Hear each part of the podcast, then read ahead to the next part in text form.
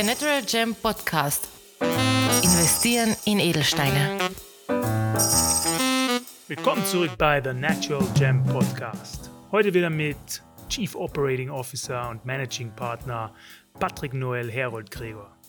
Mit Patrick spreche ich heute über das klassische Investmentportfolio basierend bzw. erweitert und diversifiziert durch Edelsteine. Patrick erklärt mir hier, mit welchen Steinen man am besten am Anfang sein Portfolio erweitern sollte, wie viel Prozent man vielleicht auch Richtung Edelsteine investieren sollte und wie man sein Portfolio nachhaltig weiter aufbauen kann. Das und vieles mehr hören wir in den knapp 30 Minuten mit Patrick Noel, Herold Gregor zum Thema Diversifizieren von klassischen Investmentportfolios mit Hilfe von naturfarbenen, unbehandelten Edelsteinen. Also wir haben ja bei der Natural Gem mehrere Arten von Portfolio.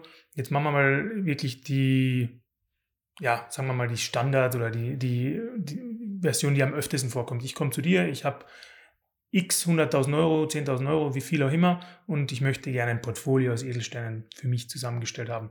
Wie macht man das? Also wir bei Natural Gem achten eben sehr auf diese, auf diese Portfoliotheorie, die du schon angesprochen hast. Das bedeutet auch innerhalb des Edelsteinportfolios zu diversifizieren. Das bedeutet einerseits auf Liquidität zu achten und auf der anderen Seite darauf zu achten, dass wir die möglichst beste Wertkonzentration und Wertsteigerung ähm, anbieten können. Was bedeutet das jetzt, wenn ein Kunde zu mir kommt und ich nehme jetzt ein Beispiel 20.000 Euro und sagt, er würde das gerne investieren, bekommt der Kunde um die 20.000 Euro grundsätzlich zwei bis drei Steine angeboten.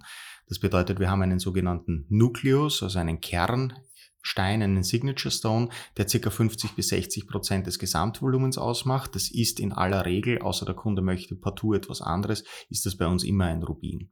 Warum? Weil er der seltenste, der begehrteste Stein ist und auch der, der am meisten an Wert zulegt. Ähm, als zweiten Stein empfehlen wir grundsätzlich immer einen Saphir. Ja.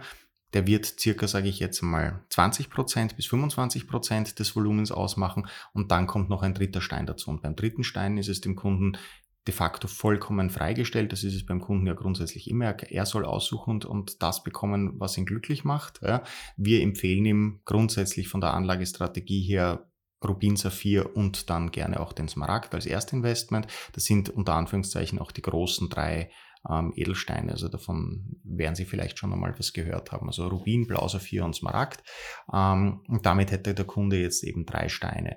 Ähm, warum? Weil er damit innerhalb seines Portfolios auch noch ähm, variabel bleibt. Das bedeutet, wenn der Kunde liquidieren muss oder etwas verkaufen muss oder möchte, ähm, kann er beispielsweise einen Stein verkaufen, er kann zwei Steine verkaufen, er kann innerhalb seines Portfolios so entscheiden, wie viel Geld er luk lukrieren möchte ja, und bleibt de facto damit liquide. Alles auf einen Stein zu setzen, aus meiner Sicht ist es natürlich von der Wertsteigerung her ganz interessant, weil je größer, je, je wertvoller der Stein an sich ist, desto stärker steigt er natürlich auch im Wert, weil desto seltener ist er auch. Auf der anderen Seite, du kannst vom Edelstein nichts runterschneiden. Ja? Also wenn du dann verkaufst, verkaufst du de facto alles ähm, und hast dann erst wieder Geld übrig, das du irgendwie investieren musst das ist jetzt nicht das, was wir dem Kunden per se empfehlen. Also grundsätzlich ist es so, dass wir bei unseren Kunden darauf achten und wir haben zum Glück auch sehr, sehr viele Kunden, die gerne und immer wieder nachkaufen, ähm, dass wir darauf achten, dass es ein homogenes Portfolio ist. Und was wir für unsere Kunden natürlich gerne machen, ist, dass wir reevaluieren das Portfolio. Und wenn ein Kunde sagt, so, ich habe jetzt beispielsweise fünf kleinere Steine, ähm, dass wir mit dem Kunden darüber reden und sagen, okay, gut, gib uns drei, vier Steine von denen zurück ja, und tausch die gegen einen größeren Stein aus. Auch das machen wir natürlich mhm. sehr, sehr gerne. Ja, spannend. Ja? Ähm, ja, das ist eh ähnlich, wie du es vorhin auch bei Gold zum Beispiel erwähnt hast, dass man einen Bahn hat und dann mehrere kleine Münzen, um einfach ein bisschen liquider zu sein.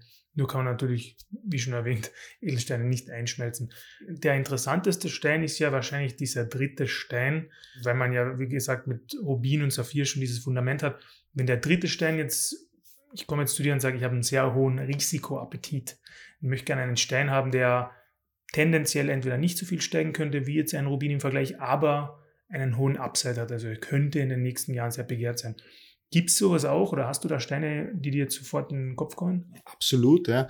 Ähm, ich hoffe, du bist mir jetzt nicht böse. Das Wort Risiko mag ich beim Edelstein überhaupt nicht, ähm, weil beim Edelstein ist es so, dadurch, dass der Edelstein über die letzten 27 Jahre, also wir haben ja Aufzeichnungen bis ins Jahr 1994 zurück, ähm, davor ist es sehr, sehr schwierig, irgendwelche Zahlen zu bekommen. Also seit dem Jahr 1994 hat der Edelstein, also der Farbedelstein, ähm, grundsätzlich nur eine Richtung gekannt, was die Wertentwicklung betrifft, nämlich immer nach oben. Äh, mal ein bisschen mehr, mal ein bisschen weniger. Über die letzten Jahre sehr, sehr stark nach oben, weil leider Gottes ähm, relativ viele Krisen in den letzten Jahren waren. Ja. Also vollkommen egal, ob das jetzt eine Wirtschaftskrise ist ja, oder eine, eine Gesundheitskrise oder überhaupt eine ges äh, gesamt- und geopolitische Krise, wie wir sie jetzt vielleicht mit der Ukraine haben.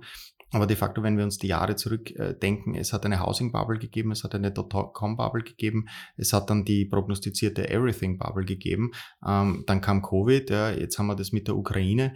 Ähm, also es ist, es ist schon ein bisschen äh, eine herausfordernde Zeit, in der wir, in der wir uns befinden. Und äh, also ich kenne niemanden, äh, vollkommen egal, ob im Freundesbekanntenkreis, aber auch von unseren Kunden, die vor drei Jahren gesagt hätten, okay, gut, so etwas wie jetzt, der wäre in irgendeiner Art und Weise vorhersehbar gewesen. Also jetzt gerade aktuell, es wird jetzt diskutiert, dass wir in, in Österreich wieder Kohlekraftwerke anwerfen. Ja.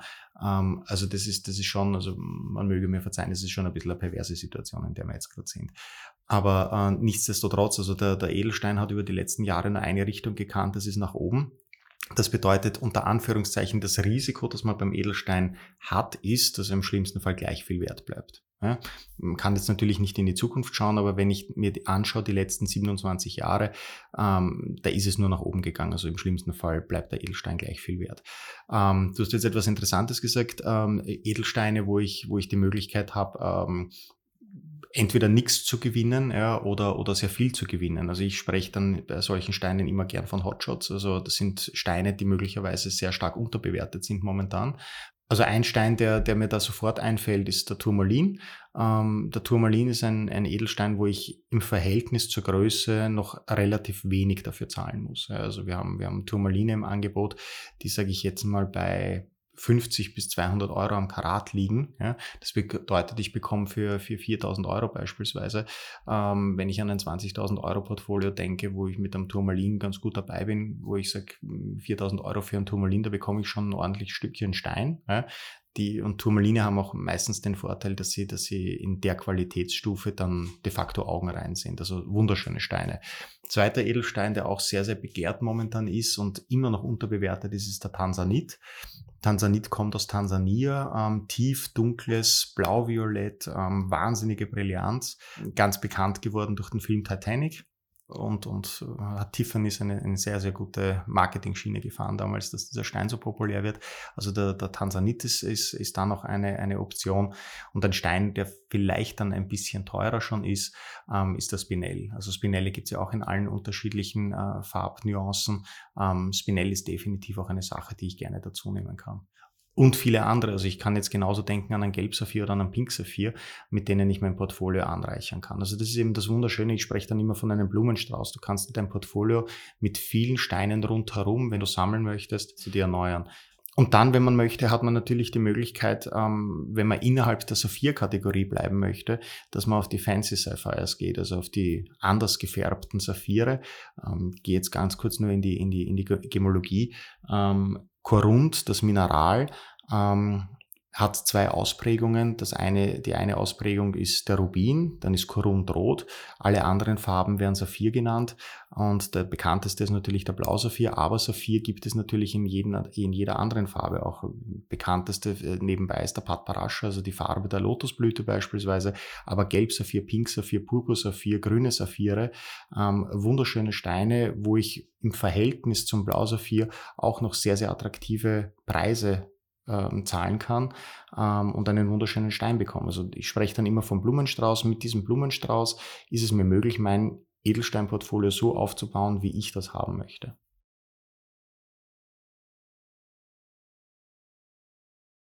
Ähm, ja, du hast jetzt Fancy Sapphires auch schon erwähnt. Wir haben ja auch Fancy Diamonds im Angebot. Und ähm, wir haben auch vorhin ja schon über Diamanten geredet. Da habe ich ja gesagt, dass ich nochmal auf den, das zurückkomme. Ähm, wir hören ja jetzt auch immer wieder, dass das Angebot der Diamanten zurückgeht. Das liegt jetzt an Russland, das liegt jetzt an verschiedenen Minen.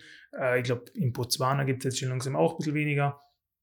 Ähm, wie schaut es jetzt auch mit Diamanten als Investment aus? Also kann man die, abgesehen jetzt von Fancy, in euren oder in unseren Portfolios wiederfinden?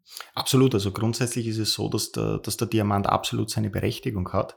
Ähm, zum Diamant zur Einordnung muss man allerdings auch verstehen, dass der, dass der Diamant per se ein sehr, sehr häufiger Stein ist. Ähm, wie gesagt, also reiner Kohlenstoff. Der Diamant beziehungsweise der, der Diamantenmarkt wird dominiert von drei großen Anbietern. Bekannteste, das werden die, werden die Zuhörer vielleicht schon mal gehört haben, ist De Beers. Dann gibt es Alrosa und Rio Tinto, ähm, die allesamt eins gemeinsam haben. Es sind keine Diamantunternehmen, sondern es sind Bergbauunternehmen. Und der Diamant ist tatsächlich großindustrieller Bergbau. Also das hat nichts mehr damit zu tun, wie, wie vielleicht in Sri Lanka ähm, äh, Saphire abgebaut werden oder gefunden werden, also irgendwo abgerollt in einem, in, eine, in einem Flussbett zum Beispiel, ja, oder ich sage jetzt mal in 10 bis 15 Meter Tiefe ähm, im, im, im, im, im Wald, ja, wo, dann, wo dann mit Gummibaum ausgebölzt wird, äh, Schächte gegraben werden, die dann aufgrund der Nachhaltigkeitsverpflichtungen des, des, des Staates ähm, der Boden wieder verfüllt werden muss und wieder aufgeforstet werden muss. Also ich sage jetzt mal, Sri Lanka ist, was die Nachhaltigkeit betrifft, da sicher ganz, ganz weit vorne. Ähm, aber das ist echte Händearbeit, ja, der, der, der Farbedelsteinabbau. Ähm, der, im, Im Vergleich dazu ist der Diamant halt wirklich großindustriell und das bedeutet, wir sprechen da, also ich spreche immer ein bisschen davon, dass es so ein bisschen wie die OPEC beim Öl ist, ja, sind die drei Unternehmen als, als Oligopol, ja, beziehungsweise Kartell möchte ich nicht sagen, aber es ist halt ein, ein gewisser Zusammenhalt halt, ja, und der Diamant wird halt weltweit gehandelt. Es kommt äh, wöchentlich die sogenannte Rappaport-Preisliste raus. Das heißt, ähm, man kann relativ leicht nachschauen, was ein Diamant kostet, ja, wie, wie sich der Markt entwickelt. Und der Großteil der Diamanten geht einfach in die Schmuckindustrie. Und der Diamant hat halt einfach eins gezeigt über die letzten Jahre, ähm, dass von allen Edelsteinen ist der Diamant wahrscheinlich der volatilste. Das heißt, er reagiert am meisten auf irgendwelche Ereignisse, die sich in der Wirtschaft beziehungsweise in der Politik tun. Das bedeutet, der Diamant steigt und fällt im Kurs, ähm, hat aber eins, und das ist, das ist etwas, was auch für den Diamanten spricht, langfristig gilt als wertstabil. Ja? Und die Tendenz momentan ist jetzt wieder, dass, er, dass der Diamant nach oben geht, einfach weil die, die, die Mengen, also Stichwort Russland momentan wird nicht gehandelt, ähm, und die Leute suchen einfach Sachwerte und da hat der Diamant definitiv seine Berechtigung. Und der Diamant hat auch eins, das hat um, über die letzten Jahrzehnte hat, hat, sich gezeigt, der Diamant, also wenn man jetzt vom Halbkaräter in Schmuckqualität spricht, also HSI1, ähm, als, also H als Farbe und SI1 als Reinheit. Das ist die Qualität, vereinfacht gesagt, wenn man überall auf der Welt zu einem Juwelier geht und sagt, hätte, man hätte gerne einen Verlobungsring, ist das definitiv die Qualität, die man angeboten bekommt. Also ein Halbkaräter in, in Schmuckqualität liegt bei plus minus dem Wert einer Feinunze Gold. Ja, da sprechen wir jetzt ungefähr von 1800, 1900 Euro. Das heißt, da gehen die Kurse plus minus ähm, ungefähr gleichlautend. Ja. Ähm, der Diamant hat, gerade was die Schmuckqualität betrifft, also HSE 1, der Halbkaräter, hat insofern seinen Charme. Es ist ein bekannter Stein, du kannst ihn überall verkaufen und wie gesagt, also du kannst innerhalb deines Portfolios mit diesen 1800 Euro, 1900 Euro ungefähr hast du Steine, die auch eine kleinere Liquidität haben. Also von dem her ist das, ist das, ist das ganz amüsant. Richtig als Investmentstein ähm, kann man sowieso aus, aus unserer Empfehlung her nur auf die allerhöchste Qualität gehen. Das heißt, höchste Farbe, beste Reinheit, vom Schliff her immer ex, äh, Triple Excellent, ähm, keine Fluoreszenz beim weißen Diamanten und GIA zertifiziert, also Gemological Institute of America. Das ist die Qualität, die man dann haben möchte. Und wenn du in die höchste Qualität gehst, wirst du nie irgendwelche Diskussionen zum Thema Qualität haben. Und da kannst du natürlich dein Portfolio darum aufrunden. Ja. Wenn es in die wirkliche Investmentmaterie hineingeht, also wenn man sagt, okay, gut, ich möchte richtig viel Geld in Diamanten investieren, da muss man halt auf Größen gehen, sage ich jetzt mal drei, und, drei oder fünf Karat aufwärts in Bestqualität. Da nähern wir uns aber rasch den, den einigen hunderttausend Euro das Stück. Also das muss man einfach wissen, ob man das machen möchte. Wenn es der Kunde explizit möchte, sehr gerne, aber wir sind natürlich auf naturfarbene, unbehandelte Edelsteine spezialisiert. Das war jetzt mal der weiße Diamant. Und dann hast du vollkommen richtig angesprochen, die sogenannten Fancy Diamonds. Auch das sind komplett natürlich vorkommende Diamanten, die ungleich seltener sind, die nämlich durch gewisse Ereignisse, die passiert sind, ähm, Farbe haben. Ja? Und das kann entweder sein über gewisse Spurenelemente, die eingeschlossen sind. Das kann sein beispielsweise durch irgendwann einmal passierte und Diamanten sind sehr, sehr alt. Also wir sprechen von Milliarden Jahren. Ähm, Irgendwann einmal sind sie vorbeigekommen bei einer radioaktiven Strahlung beispielsweise oder es ist ein rein optischer Effekt, ähm, der den Diamanten eine gewisse Farbe gibt. Also wenn man jetzt sagt, man möchte für verhältnismäßig kleines Geld noch ähm, in den Bereich der Fancy Diamonds eintreten, ist der Klassiker, ist der gelbe Diamant. Ähm, da liegen wir bei sage ich jetzt mal, bekommt man für ca. 10.000 bis 15.000 Euro schon einen wirklich schönen Stein. Ähm, der gelbe Diamant hat seine Farbe durch Stickstoff, Stickstoffeinschlüsse. Ähm, Wenn es dann ein bisschen mehr sein soll, kann man Richtung Rosa gehen. Rosa ist eine sogenannte Kristallgitterverschiebung, ist ein rein optischer Effekt. Also das Auge nimmt die Farbe Rosa dann wahr. Und wenn es dann noch ein bisschen mehr sein soll, blaue bzw. grüne Diamanten, blaue Diamanten durch das, äh, durch das Spurenelement Bohr ähm, gefärbt, beziehungsweise grüne Diamanten, natürliche radioaktive Strahlung. Und für die Leute, die halt wirklich dann ganz, ganz viel Geld ausgeben wollen, aber damit man auch ein bisschen eine Werteinschätzung hat, rote Diamanten, die tatsächlich so ein bisschen in die Farbgebung von Rubin gehen können die seltensten Edelsteine überhaupt auf der Welt. Ähm, da sprechen wir von einem Karatpreis von eineinhalb bis fünf Millionen Euro. Also schon eher was für die große Brieftasche. Aber es zeigt einfach, also die Nachfrage ist ungebrochen nach solchen Steinen, weil sie einfach selten sind.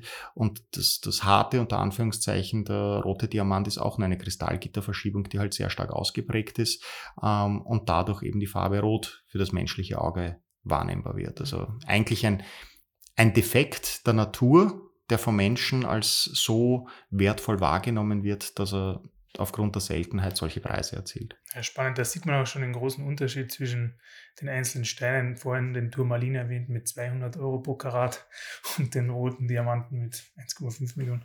Ja, eigentlich wär, wollte ich äh, fragen, ob man dann vielleicht sagen kann, okay, man nimmt einen blauen Diamant statt einem Saphir beim Ring, aber bei den Preisen ist es dann, glaube ich, kann man gerne machen, wenn man wenn man sich leisten möchte. Also das ist einfach, aber es ist es ist tatsächlich so, dass das ein, ein, ein, ein ganz wesentlicher Punkt ist, der beim, der beim Edelstein einfach, einfach umso mehr gilt und wahrscheinlich am meisten von allen Investments.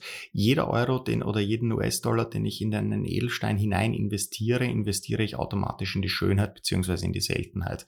Das bedeutet, ein, ein, ein Burma-Rubin kostet einfach mehr als ein, als, ein, als ein Rubin aus Mosambik bei gleicher Qualität ähm, weil sie ungleich seltener sind und weil sie die begehrtesten Steine sind. Ja.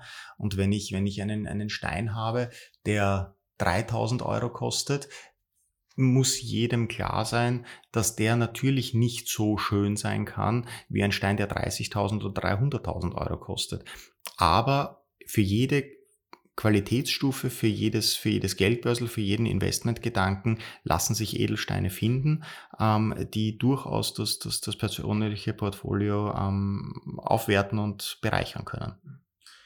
Ja, ich habe vor mir jetzt noch wirklich viele Fragen für die nächsten Runden. Also ich kann mir gut vorstellen, dass wir auf jeden Fall eine Folge zu den Indexen, also das Zugrupp und Rappaport erwähnen, aber auch den Markt per se, vielleicht auch Zukunftsströme, die sich im Markt ergeben. Aber, und das wäre dann vielleicht auch mal interessant, wenn man mit den einzelnen verschiedenen Realinvestments, die es gibt, auch vielleicht jemanden einladen, der, der Whisky vergleicht und du hast vielleicht ähm, den Edelstein, äh, ja, Point of View sozusagen, dass man da vielleicht mal den Kontrast auch sieht von jemandem äh, von außen sozusagen. Jetzt würde ich gerne diese Folge abschließen, noch mehr über dich selbst äh, hören. Also welche Steine hältst du vielleicht persönlich derzeit? Natürlich muss nicht alle erwähnen, aber also ich habe ich habe ich habe es eh schon mal erzählt. Also mein absoluter Lieblingsstein ist der Blausaphir. Ja? Und das Spannende beim Blausaphir ist ja, dass ich dass ich ähm, die Wahl habe als Kunde ähm, welches Blau ich haben möchte. Ja. Das, das eine Blau ist ja das, das, das Royal Blue, das tiefe, satte, intensive Blau, das, das, das die meisten äh, sich erkennen, wenn sie sich an die Volksschule erinnern, ähm, wenn sie mit der, mit, der, mit der Füllfeder geschrieben haben. Also ein, ein wunderschön intensives Blau. Ähm, und auf der anderen Seite gibt es das hellere Blau, das sogenannte Cornflower Blue, also das Kornblumenblau, ähm, das international sehr, sehr begehrt ist. Also auch da habe ich Ausprägungen, in, in welche Richtung es gehen kann. Mir persönlich gefällt das, das tiefe, satte, intensive Blau deutlich besser, solange es nicht zu dunkel wird. Rubin habe ich natürlich, ja, auch wenn es nicht mein persönlicher Lieblingsstein ist, aber das ist einfach letztendlich der, der Wertsteigerung und dem Potenzial geschuldet. Und ich sage, wenn man sich leisten kann, ein, ein Burma Rubin in einem schönen intensiven Rot, idealerweise vielleicht zertifiziert sogar als, als ähm, äh, Pitschenblattrot, ähm, also Tau äh, Taubenblutrot, ähm, sollte in jedem Portfolio vorhanden sein. Ähm, Smaragd natürlich auch. Ähm, Wobei das Smaragd gerade eine richtige Renaissance erlebt. Also früher war es so ein bisschen, das ist so der Stein von der Oma, genauso ein bisschen wie der Aquamarin. Aber wir merken gerade bei, bei, bei jungen Frauen und Damen, dass das Smaragd sehr, sehr stark wieder im Kommen ist. Und das Smaragd hat eine, eine ganz, ganz eigene Schönheit ähm, über den sogenannten Jardin, den Garten. Also das Einschlussbild im Smaragd ist einfach ein wahnsinnig schönes, ähm, mit dem ich, mit dem ich mir etwas, etwas äh, Farbe in mein Portfolio hineingeben kann. Einer meiner Lieblingssteine, die zusätzlich äh, momentan sehr, sehr stark im Kommen sind, ist natürlich der gelbe Saphir, also tiefes, sattes, ähm, Honiggold äh, ähm, wunderschöner Stein, sehr, sehr selten, hauptsächlich aus Sri Lanka kommend. Also da, kann, da sieht man schon, also ich habe Rot, Blau, Grün und, und, und Gelb da jetzt schon im, im drinnen. Blumenstrauß. Äh, wie, wie, genau, ist mein Blumenstrauß. Ja. Und dann natürlich ein paar, ein paar, sage ich jetzt mal, Raritäten, also ein, ein Alexandrit mit einem schönen Farbwechsel, der von, der von in, in meiner persönlichen ähm, Wahrnehmung finde ich blau auf pink, ja, finde ich wahnsinnig schön. Ja. Andere Ausprägung ist ja von grün auf rot. Ähm, ein wunderschöner Stein, ein Wunder der Natur, dass es so etwas tatsächlich gibt, dass ein Stein, vollkommen egal in welchem Licht ich mir anschaue, äh, eine unterschiedliche Farbe zeigt. Also von Tageslicht auf, auf Kunstlicht, also auf Kerzenlicht gehend, ähm, äh, die Farbe wechselnd, das ist ein, das ist ein Naturereignis, ja, und wo wir einfach die Möglichkeit haben, das unseren Kunden anzubieten. Also das sind definitiv Steine, wo ich sage, das ist so genau das, was mir wirklich gefällt. Spannend, ja. Vielleicht noch eine letzte abschließende Frage, ähm, weil du es ganz am Anfang auch schon erwähnt hattest. Du bist eigentlich so ein, als ein Quereinsteiger zum Edelstein gekommen und Thomas, der war schon relativ tief drinnen. Welche Bücher, Ressourcen, Webseite, Kurse, also wie hast du diesen, wie hast du aufgeholt sozusagen? Wie hast du dich informieren können? Wie hast du dich noch mehr einlesen können in das Investieren und was können vielleicht auch unsere Hörerinnen und Hörer verwenden? Also ich, ich habe sicher das Glück gehabt, dass ich, dass ich sehr früh mit dem Thomas ähm, zu, zu, zu einem unserer Hauptlieferanten nach Indien mitgeflogen bin. Und wenn du dann an einem Tag 600 bis 1000 Steine präsentiert bekommst, die du dir einzeln anschaust, ähm, bist du, wie man in, in, in Wien auf gut Wienerisch sagst, bist du am Abend einfach fertig mit dem Leben. Ja? Also da willst du eigentlich nur noch schlafen gehen. Das Auge ist komplett überreizt, das Hirn ist komplett überfordert, ähm, weil du eine, eine Vielfalt an, an kleinen Steinen vor dir hast, wo du am Anfang komplett überfordert bist. Was machst du damit? Weil der Rubin ist einfach rot, Punkt. Ja? Und der Saphir ist blau. Ja? Ähm, die Wahrheit ist aber wie so oft versteckt. Also diese Erfahrung, die der Thomas macht das seit, seit über 30 Jahren und der liebt die Steine. Ähm, ich, bin, ich bin eher so ein bisschen der Pragmatiker, ähm, dass ich sage, für mich ist der Edelstein ein Vehikel. Ja, und das sind zwei unterschiedliche Strömungen, wie man den Edelstein betrachten kann. Aber genauso wie es einfach draußen auch, sage ich jetzt mal, in der freien Wildbahn ist bei unseren Kunden und bei unseren Interessenten. Die einen wollen Edelsteine sammeln, weil sie schön sind. Ähm, die anderen sagen, okay, gut, mir geht es nur um die Wertsteigerung. Und dieses, dieses Spektrum, also diese Klaviatur, ähm, bespielen wir einfach perfekt. Und wenn du dann das Glück hast, dass du dann in Indien bei, bei sehr viel Chai am, am, am Bett der, der, der, der Familie liegst, wo eben Edelsteine traditionell gehandelt werden, wo dann der Altvater beziehungsweise der, der, der Juniorchef dann daneben, ähm, du liegst dann zu viert auf dem Bett und die erklären dir die feinen Nuancen des Edelsteins. Das ist etwas, das kannst du wahrscheinlich in Europa so überhaupt nicht lernen. Ja, also da helfen dir auch die ganzen Ausbildungen bei den gemologischen Instituten nicht, weil du diese, diese Vielfalt an Steinen nicht hast. Ja. Und wir haben einfach das Glück, dass wir in Europa definitiv ähm, das, das, das größte Lager an, an Edelsteinen haben. Also wenn auch neue Mitarbeiter bei uns, wenn die bei uns beginnen, die sind einmal erschlagen von der Vielfalt an Steinen, die, die bei uns in den Tresoren liegen, ähm, was Mutter Natur einfach an Farben, an, an, an unterschiedlichen äh, Mineralien hervorbringt, die du unterschiedlich schleifst, die unterschiedlich schön sind, unterschiedlich teuer sind, ähm, in einer Vielfalt, die du dir nicht vorstellen kannst. Ähm, natürlich habe ich viel gelesen. Ja? Also da, ich habe ich hab, ich hab viel gelernt, uh, Learning by Doing, ja? also durchs, durchs Schauen, durchs Angreifen, durchs, durchs Spüren, durchs, also dass du wirklich ein Gefühl dafür bekommst auch. Und du entwickelst zum Glück relativ rasch ein Auge dafür, zumindest einmal um zu sagen, okay, gut, der Stein ist gut, der Stein ist nicht gut. Ja? Ähm, Wenn es dann ins Detail geht, um festzustellen, ist der Stein in irgendeiner Art und Weise behandelt worden, wie wurde behandelt und so weiter, da sind wir dann im Bereich der wirklichen Hardcore-Gemologie, wo es aber in Europa einige Institute gibt, wo man solche Ausbildungen machen kann. Ja. Also ein Institut, das man da jetzt, und das ist jetzt gar nicht als Werbung, aber einfach, weil ich als, weil ich, weil ich die Institute sehr schätze. Das eine ist Gübelin in Luzern und das andere ist SSEF in Basel. Also die beiden Institute sind die Institute auch weltweit, die die höchst angesehenen Zertifikate und Zertifizierungen für Edelsteine äh, anbieten. Und damit hat man auch schon das beste Know-how dort sitzen. Also die Schweizer Stiftung Edelsteinforschung in Basel gilt als der Technologieführer schlechthin, wenn es um die Bewertung beziehungsweise die Analyse von Edelsteinen geht. Und äh, Gübelin steht dem aus meiner Sicht um nichts nach, ähm, hat einfach den Fokus auf andere Steine, also SSEF geht komplett in den Bereich der Technik hinein. Das heißt, wenn die SSEF sagt, dass ein Stein aus einem gewissen Gebiet kommt, dann gilt das international anerkannt, dass der Stein eben tatsächlich von dort ist. Ja. Das ist der sehr technische Ansatz. Ähm, und Gübelin macht das Ganze wahrscheinlich ein bisschen, ein bisschen softer, aber in der Qualität per se um nichts nachstehend. Also wenn einen Kunden das interessiert oder einen Hörer, ähm, beide Institute bieten auf ihren Webseiten grundsätzlich einmal so kostenlose Crash-Trainings an, wo man ein bisschen so eintaucht. Ähm, sie haben Online-Formate, wo man ein bisschen hineingehen kann. Und dann gibt's natürlich allerhand Bücher, die man auf, äh, überall im, im, im Handel, egal ob online oder stationär, kaufen kann, wo man ein bisschen in, die, in den Bereich der Gemologie beziehungsweise der Edelsteine eintauchen kann. Und ohne dass das jetzt eine allzu große Werbung ist, das Buch, das der Thomas äh, Schröck geschrieben hat, Investment in Edelsteine, ähm, ist natürlich wahrscheinlich, wenn es darum geht, also so einen, so einen Überblick einmal zu bekommen, welche Edelsteine gibt es per se, welche könnten interessant sein und den Connex aufs Investment umgeleitet, ist das ein Investment äh, im Ausmaß, ich glaube, von 30 Euro, ähm, dass man durchaus zu investieren bereit sein sollte. Und alles andere der Podcast von uns. Ja, ja. Natürlich, ja. Und auf unserer Website sieht man auch schon jede Menge und wir haben sehr, sehr viel Know-how auf der Website auch schon verpackt, weil uns auch ein bisschen wichtig ist, dass die Leute natürlich erstens mal dieses wunderschöne Investment näher kennenlernen und auf der anderen Seite auch die Möglichkeit haben, wirklich faktisch Steine sich anzuschauen und ein bisschen was darüber zu lernen. Aus deiner Indien-Story nehme ich natürlich mit. Ah, das ist wie beim Wein. Man kann erst richtig mitreden, wenn man tausend Flaschen getrunken hat.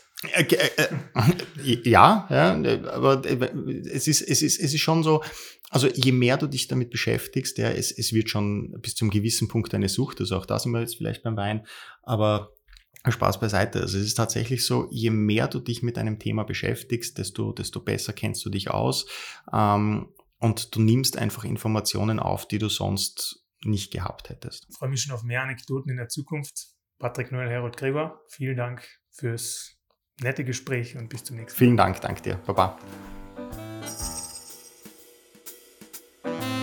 Vielen Dank auch dieses Mal fürs Einschalten und Zuhören. Wollt ihr mehr Informationen und mehr zum Thema Investieren in Edelsteine erfahren? Dann klickt einfach auf unsere Homepage www.thenaturalgem.com. Dort könnt ihr auch gleich einen Beratungstermin vereinbaren. Dieser kann telefonisch oder per Zoom oder natürlich auch persönlich erfolgen. Dafür könnt ihr auch einfach zu uns ins Büro vorbeikommen am Universitätsring 12 in Wien.